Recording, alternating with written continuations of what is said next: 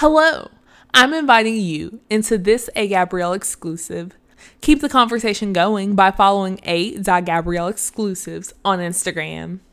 Hello, and thank you for joining me on this week's episode of A Gabrielle Exclusives entitled Things I Wish I Would Have Known Before Saying I Do, Part 2. And again, I'm joined by four lovely couples this week. I'll allow them to introduce themselves along with sharing what their go to karaoke song is. We'll start with couple number one. Hi, everyone. I'm Savette West. My husband and I have been married for 10 years. We dated for one year. Uh, we met on the internet, so we were probably on the first wave of internet dating because that was long ago. And I would say my go to karaoke song is probably Killing Me Softly by Roberta Flack. Hi, everyone. Uh, my name is Marlon West. Um, I won't repeat how we met, um, but my wife already said it. And I'm glad she went first because I forgot how long we've been married. So confession is is one of my five things. My go-to uh, karaoke song is by the Commodores, "Brick House." Hi, everybody. My name is Brandon Clark, uh, and this is my wife, Joanne. Uh, we're glad to be here with you guys today. Um, Joanne and I met in, in college. We were both in a, uh, a Christian ministry, and I saw her from across the room put on the full court press, and the rest is history. um, we dated for a year. A year. Uh, and then was engaged for six months after that. And then we got married, and we've been married for it'll be 12, 12 years in December. So we're almost there at 12. My go to karaoke song uh, is Walking in Memphis by Marc Cohn. and mine, I bring it old school, really old. Uh, Patsy Cline's Crazy is my go to. Hi, um, this is Erica Parkinson and my husband Patrick. Um, we dated for two years. We met in Denver through a mutual friend that I went to college with, and we went dancing the first night and that sealed the deal uh, we've been dating we dated for two years we've been married for two it'll be two years in another week and my go-to karaoke song is jump by Kris Kross tough question but i think mine would maybe be hey ya by OutKast. So my name is Donna and this is charles we're the smiths let's see how long have we been married? 17 years. It's about almost 17 years. We dated for a few months literally a few months. And um yeah the, the, I guess the rest is history. um my go-to karaoke song is crazy in love by beyonce i don't have a karaoke favorite he, he's not really into karaoke so I'll just side with her. He's the Jay Z part of the Crazy in Love. Yeah. That's what I was gonna say. Somebody like has to fill in that part. So y'all got the little du- duet going on. Well, I asked everyone to share what their favorite karaoke song is because I think karaoke is a lot of fun. And I'd like to think that marriage can be a lot of fun as well. So, keeping in theme with the show, I've asked each of the couples to prepare a list of five things that they wish they would have known before getting married. And so we'll just circle back to couple number one and hear what they have to say. So the first one is happiness is not the ultimate goal of marriage. You don't get married to be happy. You get married to grow God's kingdom and to give him glory. Happiness may be the result of a God centered marriage, but you should never get married for the purpose of finding happiness. If you're not happy and complete before you get married, you're surely not going to find happiness in your marriage. The second one would be submission is not a bad thing. It's God's divine order. It's what God has called a married woman to do when her husband is in alignment with Christ. And God's order is God is first, then there's the church, then beneath the church, there's man, then there's the woman, then there are the children. And because that is the order, it's okay to submit to your husband if he is a godly man and he is leading you in a godly fashion. Also, um, the third thing is love isn't enough to keep you together. You both have to be on mission from God with an underlying commitment to, tr- to be true to the promise of till death do we part. And you have to have an attitude that divorce is not an option. It's not your get out of jail free card whenever you have face difficult times. the fourth one is marital conflict is normal and healthy. A lot of times when we we're growing up, we learned that conflict is a bad thing and it's something we should avoid and run away from. And truth be told, conflict is healthy within the confines of a marriage because it's the way that you sharpen one another. And whenever you go through conflict and you come out unscathed, a lot of times it just makes the marriage stronger and you have a better marital understanding of one another.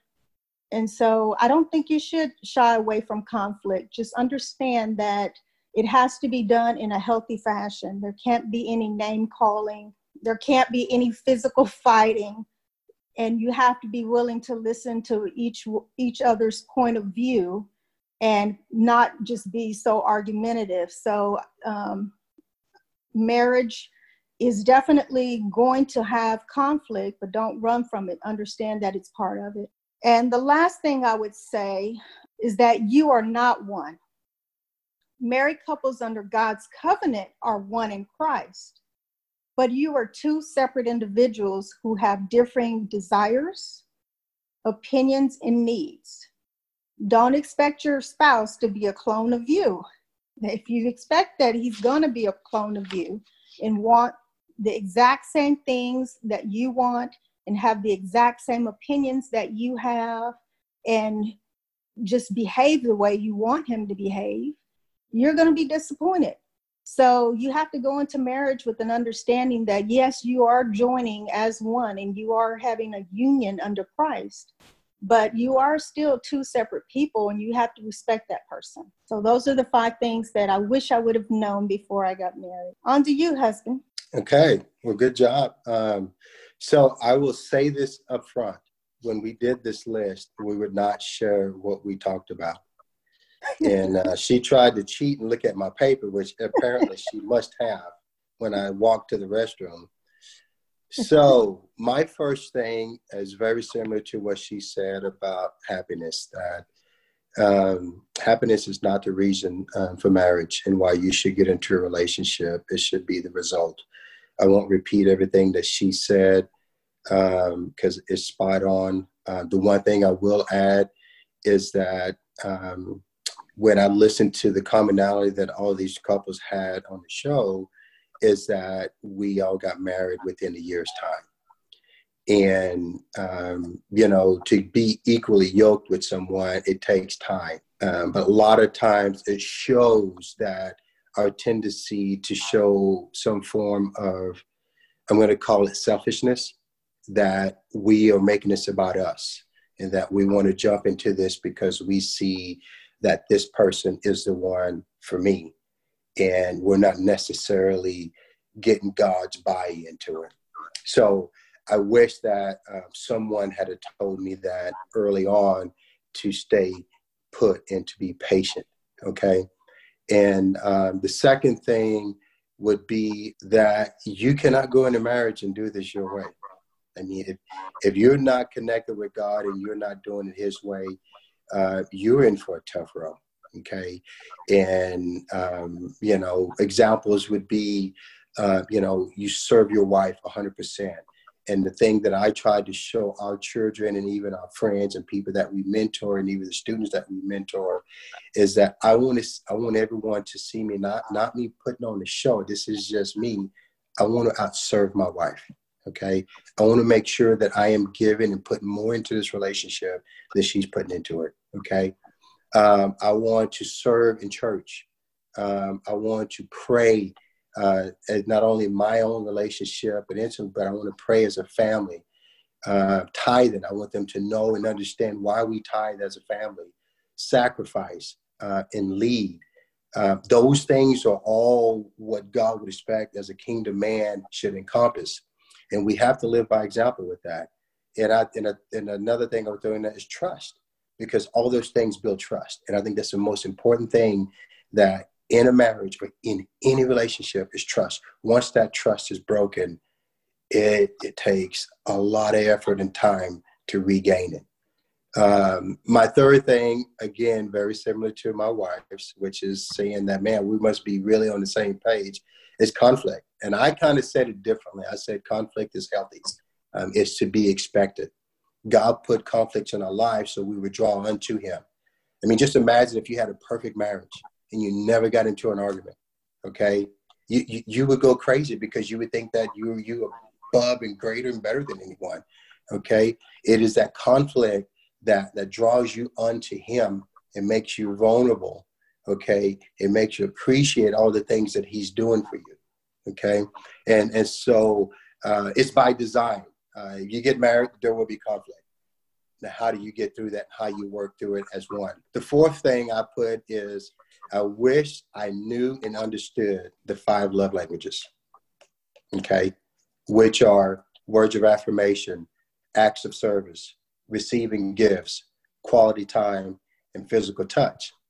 So my wife is the first one that actually uh, mentioned that to me, and this was during a part of our relationship where we were learning how to coexist and catch our stride.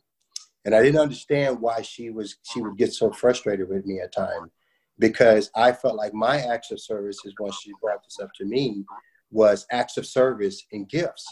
Okay. I mean, I would just, and this, I go back to what I said earlier, me just out serving my wife. Okay. I mean, laundry, cooking, tending the cars, breadwinner, just all of this, handling the financials. Just, I just felt like I hung the moon.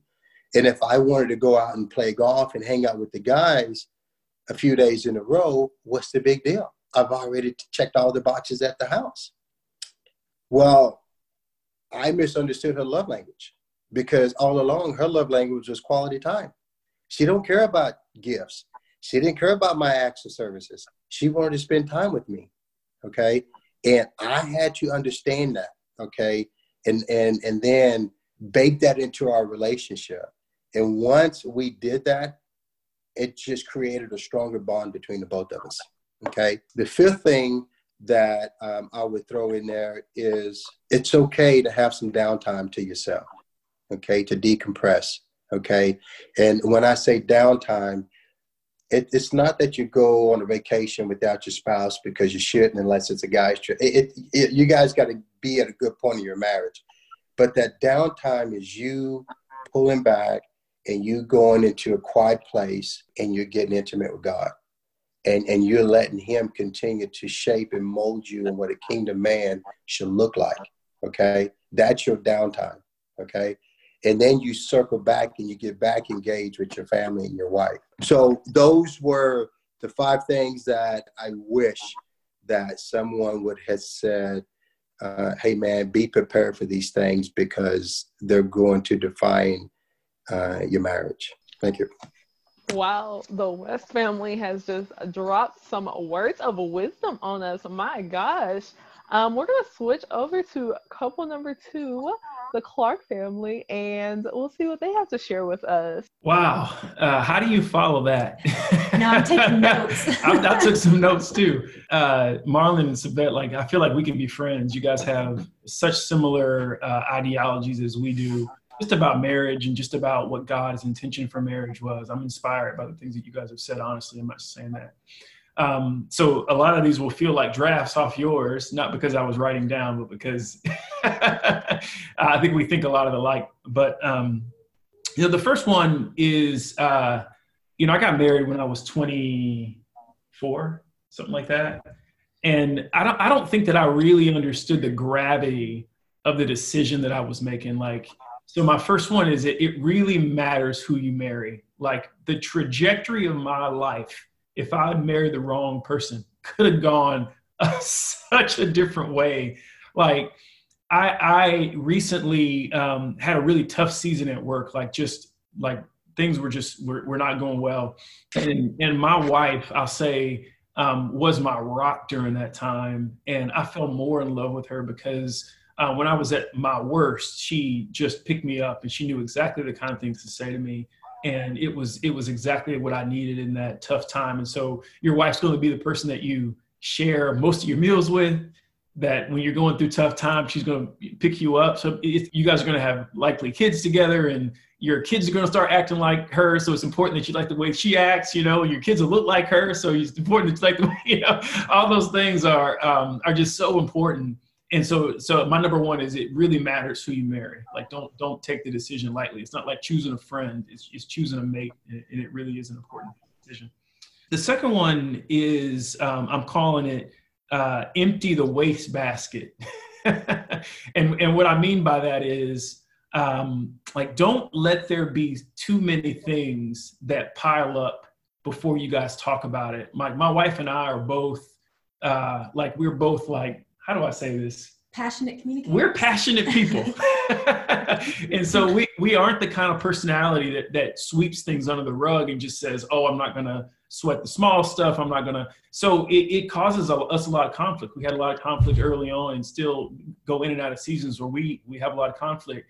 But what we're learning is it's good. It's, it's, it's more about how we have that conflict but nothing ever gets built up. That's the good thing about our relationship. We never have a situation where there's this big elephant in the room that nobody's talked about, and then all of a sudden it rears its ugly head, and we're just in a, you know, we're just get blindsided by it. Like we we take everything and we say, come, hey, we're going to talk about this. Let, us talk about it. Let's work through it. And I think we've learned how to work through things. And so um, that's one thing that I, that I would I would encourage people to empty the wastebasket. Don't let it get too full. N- number three is it's just about. I think I think you said it so. It's it's just about like knowing yourself uh, loving yourself. You can't, you said it well when you said you can't go into a relationship thinking that that person's like you, you can't love someone until you love yourself. You're just going to be reliant on them to feel love. And you got to know how to be loved without them. You got to know where your love comes from, and it's from God. And so early on, we did a, a personality profile, and I found out more about myself and the kind of personality that I that I had. And she found out about herself and the kind of personality that she had and we talked about that. It, it, it, was a situation where I said, "Hey, I'm like this, and and that's okay." And she's like that, and that's also okay. We've got to figure out how to live together. Which brings me to my next point, which is point number. I'm on four. Point number four: you'll change when you get married, and that's a good thing. I think a lot of people go into marriage and they say, uh, "Well, you don't try to change me, and I'm not going to try to change you, and then we're just going to be you're just going to be fine." and it, it doesn't work like that you know?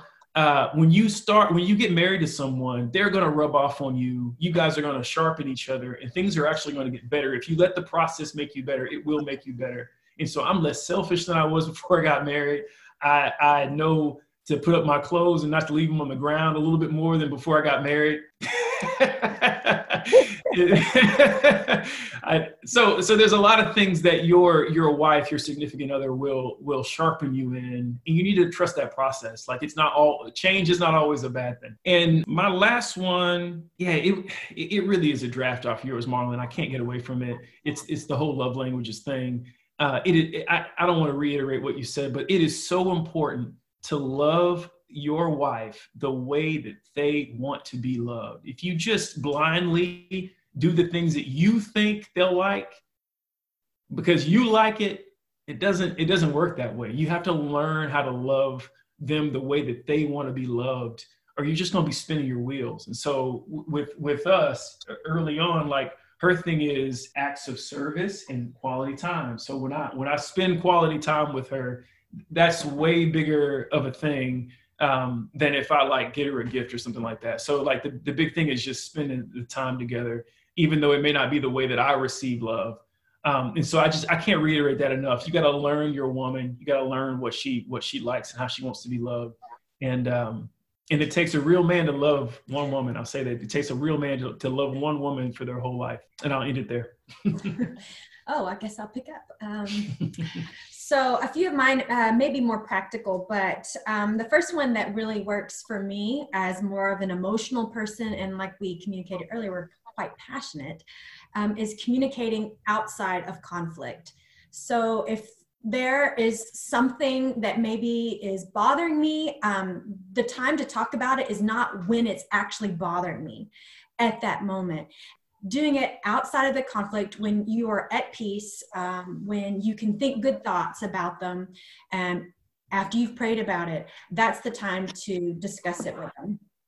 Um, another one, which is it's kind of a weird rule, but it's kind of come up in our marriage a lot, and I've shared it with other people, and they're like, "Oh, that's good," and that would be when inevitably there's one of you that may clean more than the other And then there may be times where one person just gets in a cleaning mood. And we in our house we call it the eye of the tiger. When you get the eye of the tiger Yeah. and you just want to clean because you're just done. If one person gets that mood, that doesn't mean the other person has to do it as well. And that's kind of a big thing. And I'm actually the eye of the tiger one. And Brandon would be like, okay, I'm glad you're in this mood, but I was really wanting to rest. And so I think to honor the different levels, and it's switched. Like there have been times where he gets, and I'm like, look, I'm just sitting on the couch. And I, I think that has really served us well. So I'll pass that one along. Next is another practical tip is giving each other personal money, which also includes under the umbrella of budgeting, you know, honoring God's money the way that you both see fit, um, according to the Bible. But I think what happens when you give each other personal money, one is you obviously get to spend it, but then you can celebrate when the other person brings home something, or they can celebrate when you have something, and it's not like, oh, where did that come from? You know, it's like you trust each other to stay within the bounds of your budget, and then you can celebrate when one person buys something. And um, it's also special when you buy them something from your budgeted money.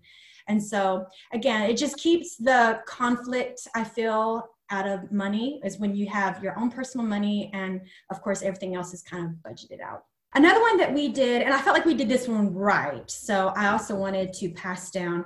We, as well as most of you have mentioned, did marital counseling and when we were or premarital counseling excuse me and our pastor said okay you've gone in each room of the house and you've turned the lights on. Great. He said now i want you to get a flashlight and i want you to go to every dark corner in this house and expose it. And more specifically he talked about just sharing kind of your sexual past or just sharing your sexual experiences your past relationships and I get that some personalities, this may not be maybe the best, but for me and for us, it was important to have that foundation of truth and trust. There was nothing to hide. There was just complete freedom. And you have to go into that situation prayerfully, respectfully, gracefully. Um, but once we got through it, there was so much freedom on the other side. And I felt like we could then build our relationship on trust, and there was nothing to uncover, no secrets, and that we can truly just live a life of freedom and, and blessings that God has for you sexually when you're in a marriage. And so that was something I felt like we did well. And then the last one um, is, I would say, is upholding each other's honor in public. That was something that I kind of had to learn, but, and more practically, how that looks is like you will never find me like hitting Brandon. You won't find me talking ill about him or maybe uncovering his secrets or or just dishonoring him with my words or oh you know brandon always like i just don't talk like that and vice versa and i think um especially with our personalities, it can be competitive and we can be very passionate, but there's just a baseline of respect that we just won't cross in public. That stuff is private.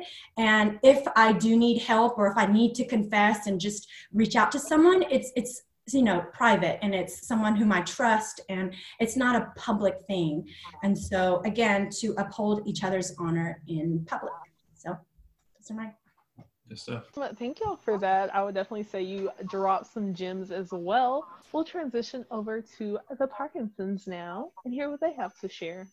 I mean, our brains are just exploding over here. We're still very new into marriage, so you guys are we're taking notes. Thank you for that. Yeah, I would say that we're we're still learning every day, and, and listening to you guys is, is very very helpful. So Thank we're you. still just about two years in. So So something that we did that I loved was actually at our wedding is find a second for yourselves just for it to be the two of you during that whole day when you get married. It's so fast. So many people are vying for your attention. There's so many things you have to do that day. But just finding a moment where it can just be the two of you to kind of cherish that moment and just be like, we're here. This is it. This is us now. We are a family now. Was just it was just so nice and it made all the more of a special moment that day. Secondly, something that someone told me about marriage is choose love. Even if it's difficult or inconvenient, choose love because it's that same idea everyone kind of touched on. You can get mad, you can get frustrated, you can be very passionate about how you feel, but always coming from a place of love and understanding with each other and, and never hitting below the belt, never saying hurtful things just to hurt the other, but truly loving and being respectful of that person because you get into your own mood and you're like, oh, they're wrong, they're wrong. But just taking a step back and be like, no, let me see their other side. And I love this person, so why am I going to treat them that way? Number three, prioritize your relationship and the family that you're created and set boundaries. Something that we've kind of struggled with is setting boundaries with our extended family. Patrick has a lot of family that lives in town and they love us, which is great. But we had to kind of figure out how to prioritize our family and the marriage that we're in and prioritize our time and still see the family. So be selfish, go on your date nights, and it's okay to say no. say no. yeah, that, I would say it kind of goes hand in hand with some of the other things that, that, you guys were talking about in terms of you, you do have to change your perspective on mm-hmm. things a little bit. I would say I have a very, very tight knit family, and my brother lives right down the street. We hang out all the time, and sister now lives in Denver, and so do my parents, right? And so we're very used to even, when we were growing up. I mean, all the friends would come over to our house. My parents would cook big meals, and we'd kind of all all hang out. And I, I think that was a big lesson learned for for me, right? That Erica doesn't always want to do every every holiday with, with the family, right? And it, it, and it seems obvious, and looking back on it, it's kind of like, man, how did I not even see that? But you you kind of get caught in your own own rhythm, right? And so you have to take a step back and say, like, someone else has has some serious needs too. So that, that's something that, that that we've we've been working through as well. Um, hopefully, doing better. Yes, much better. Number four, um, we had, well, I had no idea what to look for when we bought a home. So I wish I knew more of like what to ask. I had no idea about home inspections, what to look for, what to ask, like HVAC. I still don't really know. but when we purchased a home, we were looking at homes and you you're like, "Oh, that's pretty. That's a nice bathtub." Oh, they didn't do the crown molding in here. But other real questions that I should have been asking should have been when was the house built? What's the plumbing like? Is there lead plumbing? Do we know if there's asbestos in the walls? I just didn't have anyone to really talk to. And it was in Denver, in Colorado at least, it's very quick. It's a seller's market. So you almost feel pressured to buy. And so you're like, okay, what should I do? It looks nice. Let's just do it. So I, just a little bit more knowledge on that would have been great. But we figured it out and turned out well. But it would have been great to have more information. And then I guess lastly, um, just to listen. Listen without the intention of of answering and replying. Listen to hear and hear your partner's other side without having to say anything. Just hear, absorb it, and that's two years in knowledge. Yeah, yeah, I, I would say that we're um, we we've been moving pretty fast over the last year. I mean, it feels like these last two years have have flown flown by like crazy. And I, I would say when when we were dating, it was funny. I mean, we we didn't we didn't really have any any conflict at, at all really i would say I, mean, I kind of personally thought that it's kind of important to maybe live with someone yeah. before, before you, you actually get get married but i mean we, we really had very little little conflict at, at all i would say and in in the first year there's a lot of things we did moving fast about buying a house we also had some some family stuff going on. We we had a, a my brother-in-law passed away. He's a, young guy with with young kids who passed away, and so that was kind of a, a, a crazy event. Um, probably caused my family to get together even more, right? And so I think we experienced more more conflict just in in that first year, and um, probably now spending a lot more time kind of doing what we're doing in this conversation now, like sitting down and reflecting on kind of work, what works well, what doesn't work mm-hmm. well. Because honestly, before everything was um, so so good that, that we never mm-hmm. really had to sit down and, and do this stuff. So I, I think that that's where I mean, like you all mentioned, the conflict is is it, it, it it's important, right? So that, that was one thing that I just wanted to mention. And then I, I think the other thing is ma- maintaining um, a, a, a, sense of humor as well. I think, you got to look back at some of the original reasons that that we got got married in the first place. Is that I think we, we both enjoy a, a good laugh and just in, enjoying life, and sometimes just have to to remember that, and even in the even in the dark times, kind of going back and trying to cheer each other up and just to in, in, enjoy life and, and, laugh a little bit. Not, not a fully baked list, but we're working. like if we do this call again next year, y'all have like three times as much to say. So I definitely appreciate the insight that you've shared. Um, definitely as being um, our, I would say, newlyweds on the call, I definitely think that you all offered a different perspective that the listeners can also appreciate. So thank you for that. We'll switch over to couple number four, the Smiths now. Great. So I'll go first. So let number one, how to handle finances as a couple. It was a little hard for me, probably not so much for Charles, but for me because I'm uh, very independent. And so just like I didn't want to share my money. like I wanted to keep I wanted to keep my bank account as my bank account and I wanted to really what I really wanted to do was he pay all the bills and I just have just do whatever I want to do with my money. God, that's so selfish. God, when I look back. But that is the truth. Um, but obviously that didn't pan out. So I think just I I had to learn. I, well, we both had to learn how to, as a couple, work. You know, with our finances as a couple and honestly, when we did, our financially, it just things got better, even better than what I could have imagined. um, let's see, number two, how to not lose myself as individually. So, I mean, I, I'm always, I've always been pretty independent. And so I think coming together as a couple and i really didn't even put that for me so to speak i really kind of put that for charles because i was thinking of him honestly when i said that because his whole entire life he's seen his parents operate as like they were each other's best friends. And i didn't have that example. And I, am i'll just to give you a, a little backstory i'm a last born child.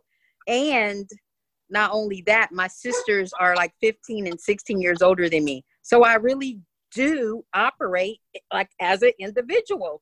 And so I think um that was really hard for me because the only example he's seen was his parents and they did everything together and that would annoy me at first like but now our kids are a lot older and um, we have one kid left at home and then she's in two years she's going to be gone and so i think um i've learned to us work more together. Am i saying that right?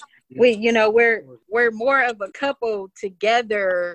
Because in a few years i realized it is really just going to be both of us you know? And so i've for the last few years i've i've really been uh i've really realized i realized that and I, i'm making a, a better effort do you think? Yes. of um, you know, just being each other's best friend. the third one, how to how to not let my past into our relationship. So we were both previously married and I mean it was it was it was hard. It, I'm speaking for myself on this one. I um, went through a lot, and so I did not have trust. My I didn't I did not trust him, and a lot of times he has said to me, I'm not that person. I'm not that person. You have to let go. This is not who I am. And so, am I better? I, I know I'm better. I don't know why I asked that. Of course, I'm better. you have to ask. Maybe not. I'm much better. Charles is a great guy. I mean, I wouldn't be married to him for 17 years if he wasn't total opposite and and just he's an awesome guy brought me um, closer to christ you know and so if i did not allow god to intervene and pray about letting go of my past then i don't think we would have made it. I don't or it would have been really hard. Developing um a, my relationship with god. So when we got married charles was he was well when i when i met him he he knew he was going to be a pastor one day. And um, I, I, mean, he told me, and I, so I knew that that was always in the back of my head. But when we first got married, it just seemed like his relation he was trying to make me to me be someone that I I just wasn't ready to be.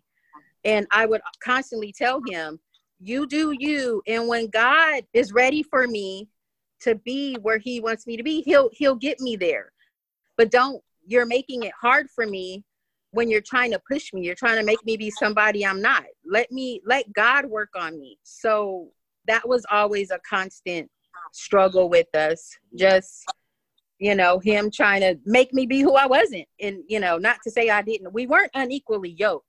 You know, we both believe in in, in, in God and have a we both had a relationship with Christ, but he was just a couple of steps further than I was. I mean, I wasn't ready to be no pastor's wife at the time.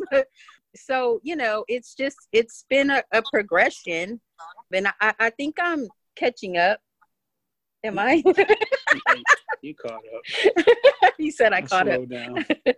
oh, you slowed down for me. Okay. Well, I mean, that's what it is in relationships. You know, you're not always on the same we're individuals and we're not always on the same page. So, I mean, you may have to wait for your um to catch up with your partner or your partner to catch up to you, I should say.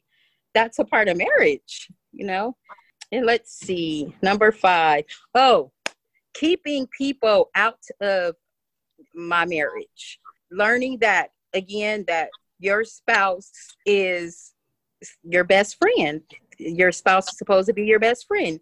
And so with that being said, you know, like the the other couple, I think the second couple talked about not um downgrading your spouse, not talking about your spouse, not telling your family, you know, business, your friends, family, because gosh, that backfires, especially when you're mad at your spouse, but then y'all make up and then that other person knows your business and then they talk about that. And so that that's that's bad. Yeah, that's something I wish I we didn't have to to deal with. I wish someone would have said, "Don't do that, Donnie." And I I think that's five. Yeah. Okay, my turn. I think I have six because never listen to your wife who wants to do this outside with nature. Crickets, the lizards, the frogs are everywhere. And mosquitoes. and mosquitoes. Okay, let me stop playing. Um, first thing I would say is I wish someone told me that I shouldn't compare my wife to my mom. Oh. Yeah, my mom was like something special. Oh. I mean, you are special. Oh too. my God. You are.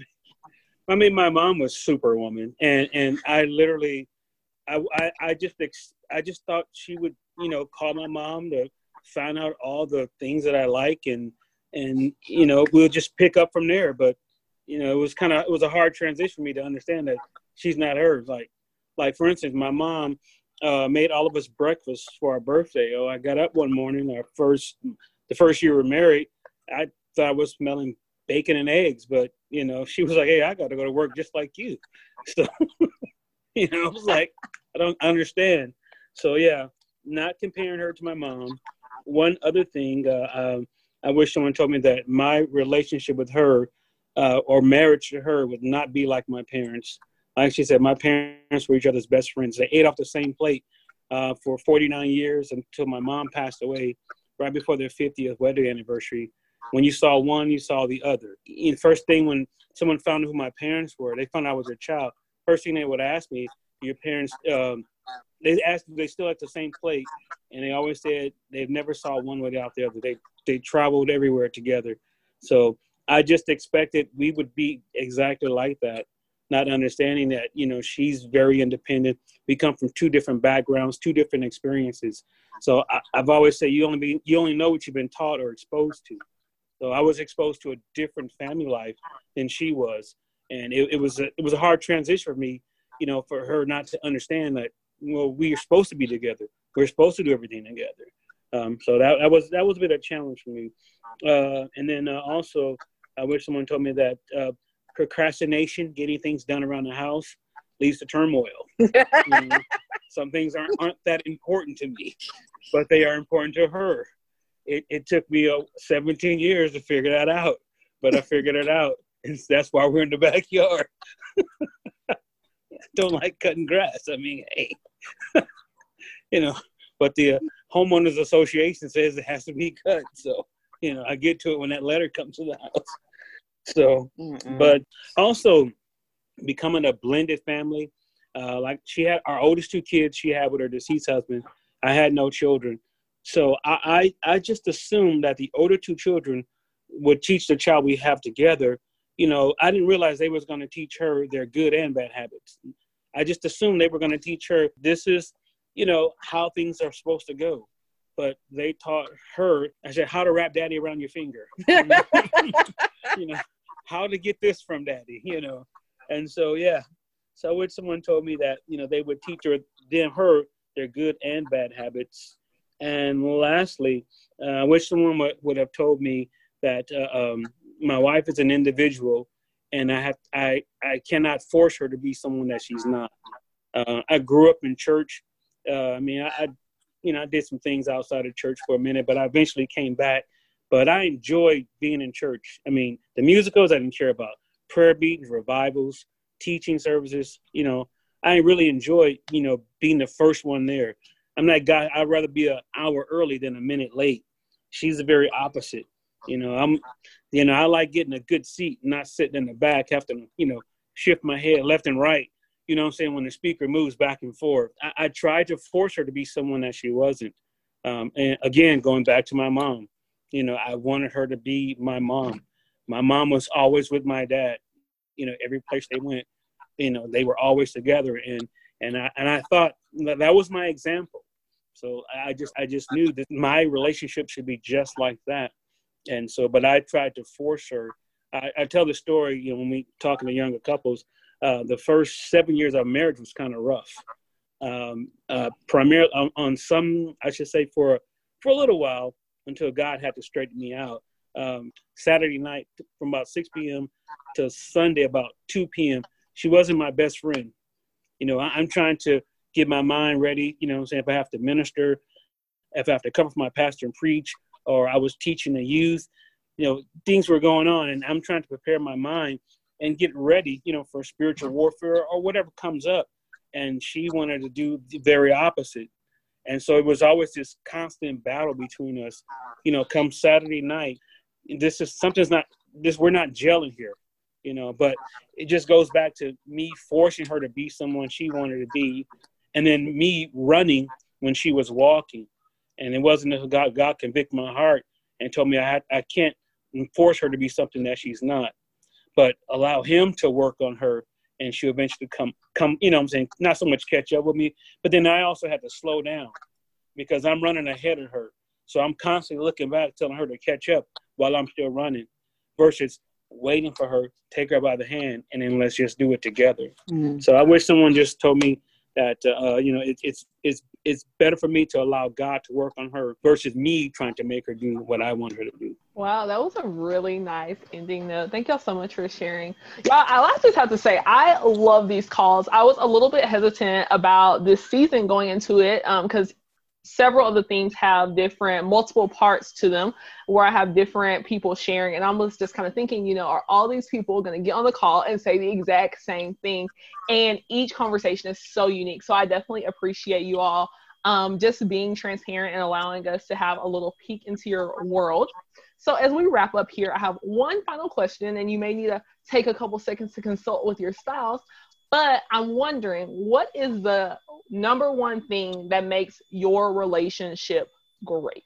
So I'll jump in, and I'm pretty sure I can speak for my wife. Um, I think the thing that um, has made and strengthened our relationship is that uh, we're both um, walking, and I love um, what the last couple said about walking together and and more importantly walking at the same pace. But you know we were churchgoers and we went to a church that we loved but it was a long ways away. So we would just do the sunday thing.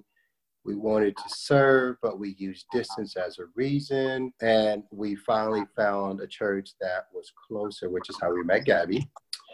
And uh, now we can serve okay? And we're involved in church. And I think that that has really just um, was like the icing on the cake for our marriage because it it just it gives us an opportunity to fellowship with other Christian couples and meet friends that are walking and talking and and have the same interests that we have. So um, I would say our walk in Christ has been the one thing that has really been the glue to our, our marriage. Absolutely.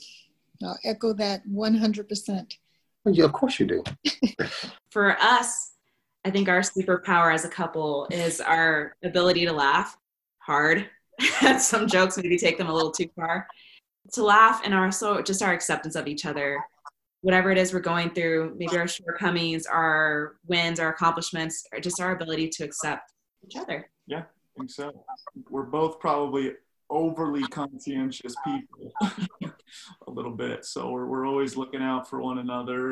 I um for us, I think like I feel like my wife is my number one fan. Like I feel like she wants me to succeed more than anybody else on this planet, and uh, and I feel the same for her, for you know like I, I think that's that's the thing that keeps us going. I know I know she is I know she is down for me. I'm gonna tell a dumb story that we always talk about.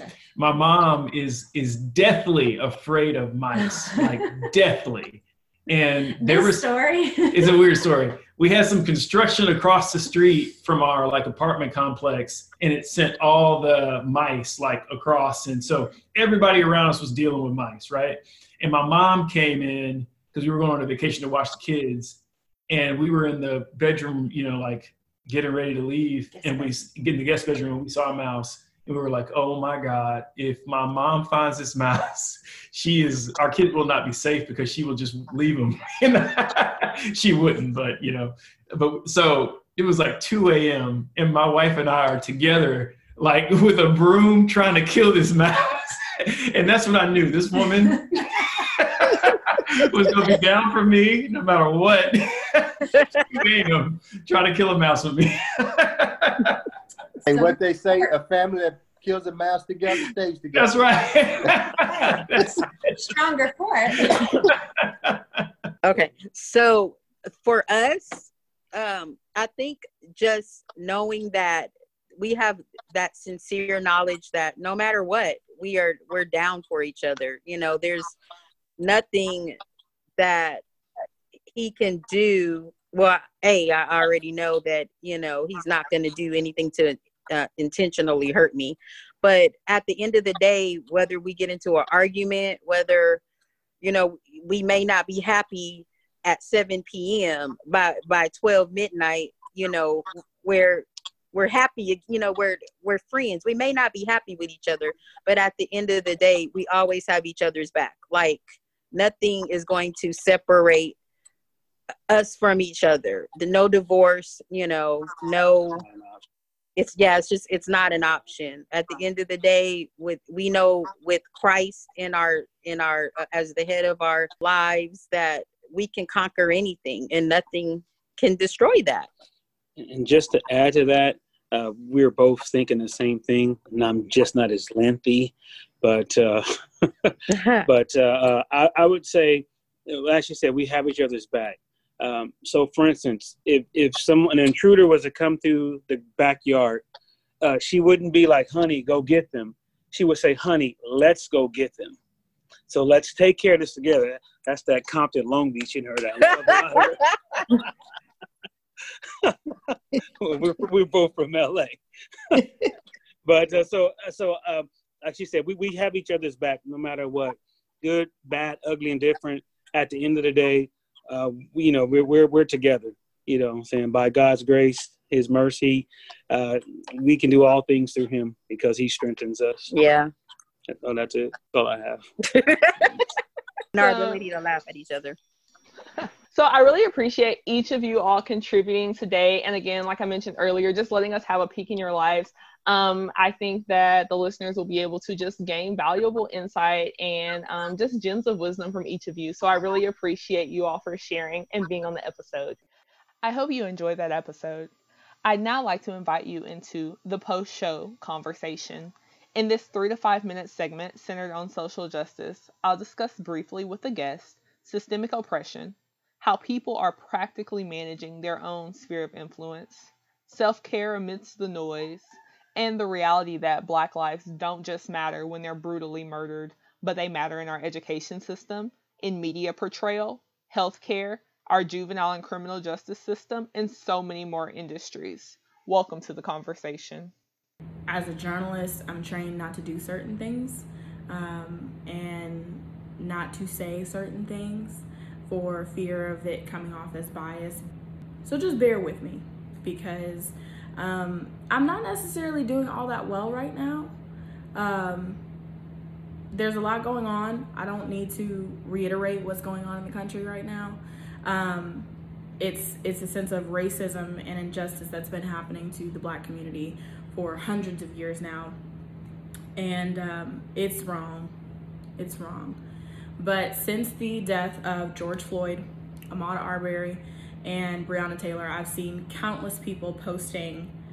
Those of you who are staying silent, we're watching and we're taking note. Now, I want to comment on that because I have been one of those people that have stayed quiet and stayed silent. Um, the killings, the murders of African American people in this country affects everyone differently. Just like any other life event, it affects people differently. Some people, they take to social media, they call for justice. Others, they will defend those who commit those injustices, which is wrong. And some people choose to stay quiet. Lately, I've seen it said by family members, friends, acquaintances, random people I have on social media that those who are staying silent are complicit to what is happening in the country right now. I'm logging on today to say that that not everyone who is silent is complicit. Okay? I have plenty to say about what is happening right now. I'm angry about what's going on. I am sad that there are so many African American people that are losing their lives because of the color of their skin. I'm happy that there are so many people in the nation that see the problem and want to make a change. I'm disappointed sometimes in the way that we choose to go about making that change. I'm scared for the future and what it holds. Sometimes I am unhopeful that anything will come of our pain, our struggles. And at the same time, I try to be hopeful that we will see justice served one day and that we will live in a better country. All those feelings, it's overwhelming. It's part of the reason I have tears in my eyes right now. And I know that I can't be alone when I say that I have not been active on social media like others because I'm at a loss for words to say. What what do you say? My African American people that are watching this, what do you want people to say to you? That that that's a genuine question I have. I just don't know what to say because what's the right thing to say? Do, what, will it make a difference? That's my big thing. Will it make a difference? So to those who say I'm watching, who is staying silent, I want you to take a look at who's not posting. Some of them, yes, they may be complicit as to what is going on in our country right now. But others, they just might not know what or how to say what they're feeling and choose to be numb to it all. I'm choosing not to do that anymore.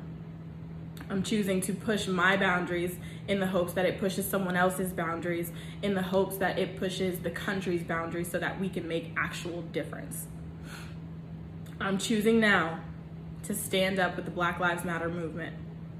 I'm choosing to stand with my brothers and sisters across the country, with our allies, and I'm saying that what Derek Chauvin and the other officers did to George Floyd was wrong, and that justice should be served for them and the countless others murdered by the hands of the oppressor. Now, whether my words or actions make a difference, that's up to God and only Him.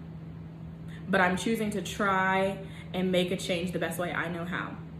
So for me, in my everyday life as a journalist, that means showing both sides and telling both sides of the story on my personal pages, on my professional pages, on the news that I produce, on the news that I anchor. And I also come to God and ask that you help us create change in this country. Touch the hearts of our leaders, touch the hearts of those leaders that have yet to come to the forefront of this fight. I just want the Lord to guide our country on its journey to reach full potential. Thanks for tuning in while the conversation was flowing. Follow A. Gabrielle exclusives on Instagram and the conversation can keep going. I post once a week. Make sure you subscribe so you can stay up and catch this weekly vibe. Let's go.